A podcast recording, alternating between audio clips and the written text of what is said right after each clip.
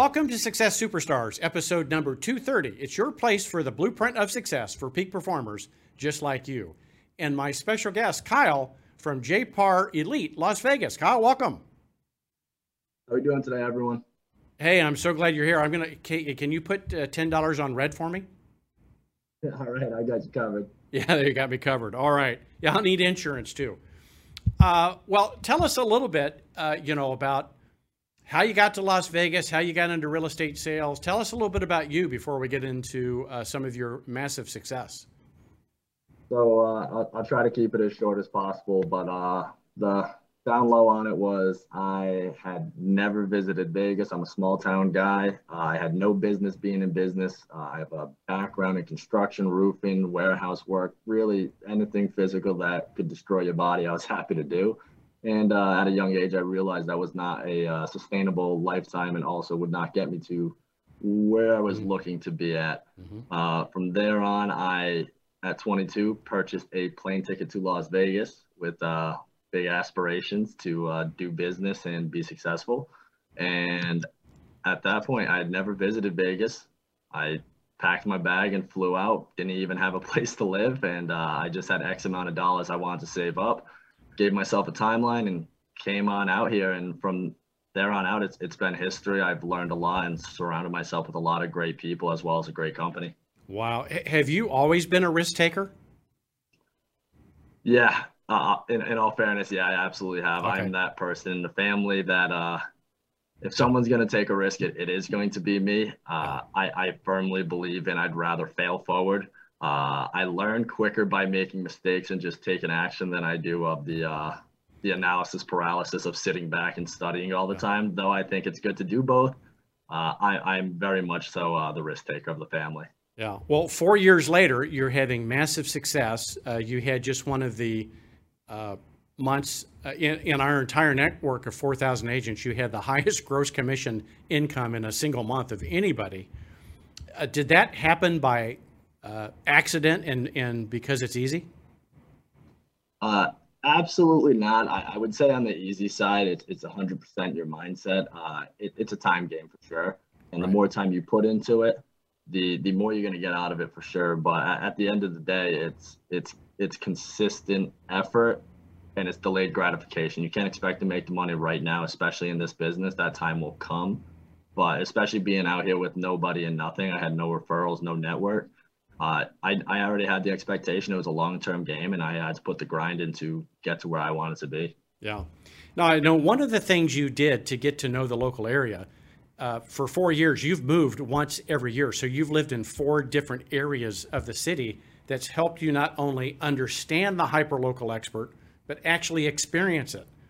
That, that takes some guts because, you know, moving every year is not easy. Right. No, no, absolutely. And, and same thing. It's, it's a perception thing. I would say a lot of the things that uh, people run into and have problems with it, it's problems within their own mind. And for me, I just said, hey, don't buy a bunch of stuff. I was at work every day. If I wasn't at work when I moved out here, I had a full time job. I was working in my business, doing my referrals, building my network, um, and I just kept it light. It wasn't. It was. It was one day's worth of work to make a move. And I said the easiest way for me to do this and acclimate to all the areas is move every year. Yeah. So I'll be honest, I'm really not home too much, so it yeah. didn't make a difference. It's not a bunch here besides my clothes. Right, but to actually live in the areas and experience and know the hyperlocal area. Now, I know one of your goals is is to develop a team. What what um, what drives you or uh, wants you to build a team? Is it so you can have more leverage, so you can fill some cracks in your service delivery? Uh, what's the objective there?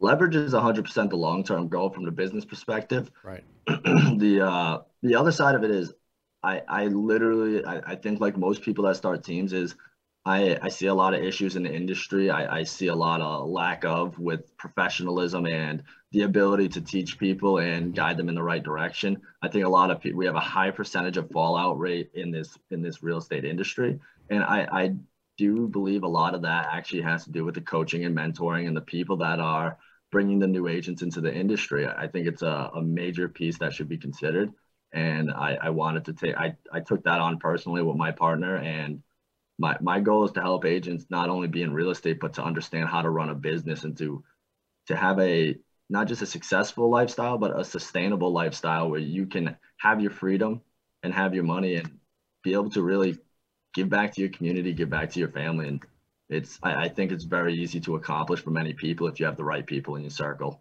yeah, and very consistent with our JPAR values. Now, if you're with JPAR and listening to this, inside our hub, we have the guide to starting a team, the JPAR CEO Team Leader Guide, that has six reasons teams fail.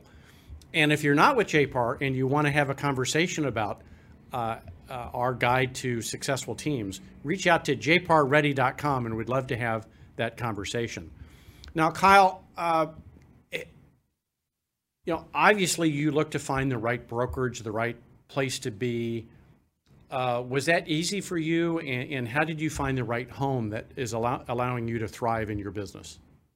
That's a great question. So here's the reality. Uh, I'll definitely give credit to my business partner. He was the one that uh, got uh, him, my broker, and I in touch.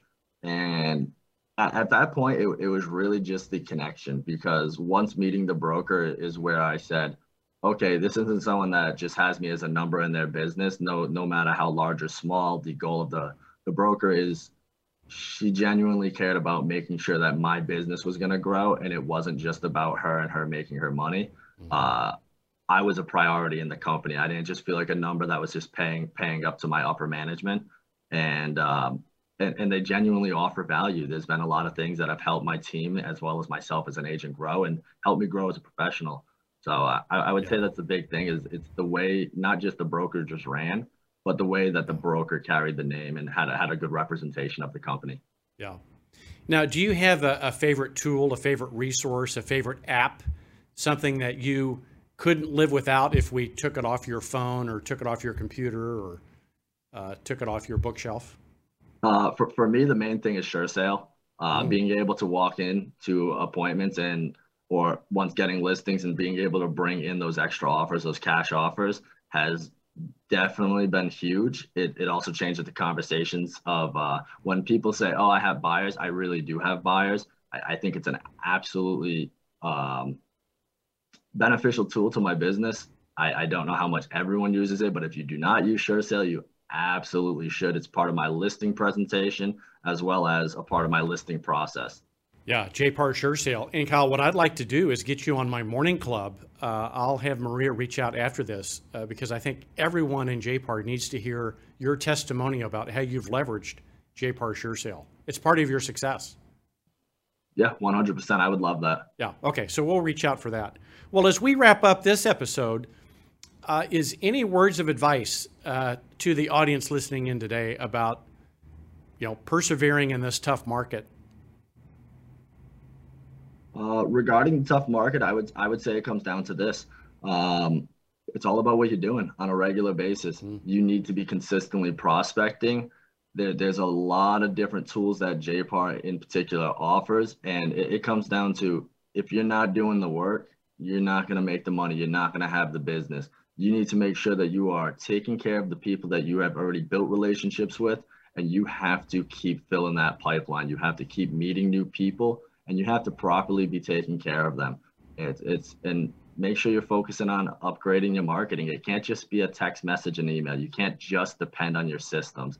You need to focus on your mailings. You got to focus on your automations, and there's a lot of different a lot of different things that if you had a conversation with your JPAR broker, they'd be able to point you in the right direction. But you need to make sure that at this time right now, you are making a strong relationship with all these people because we don't have a magic ball about where the market's going to go. And the most important thing is you, the people that are in your circle, know that you're there and you're their agent.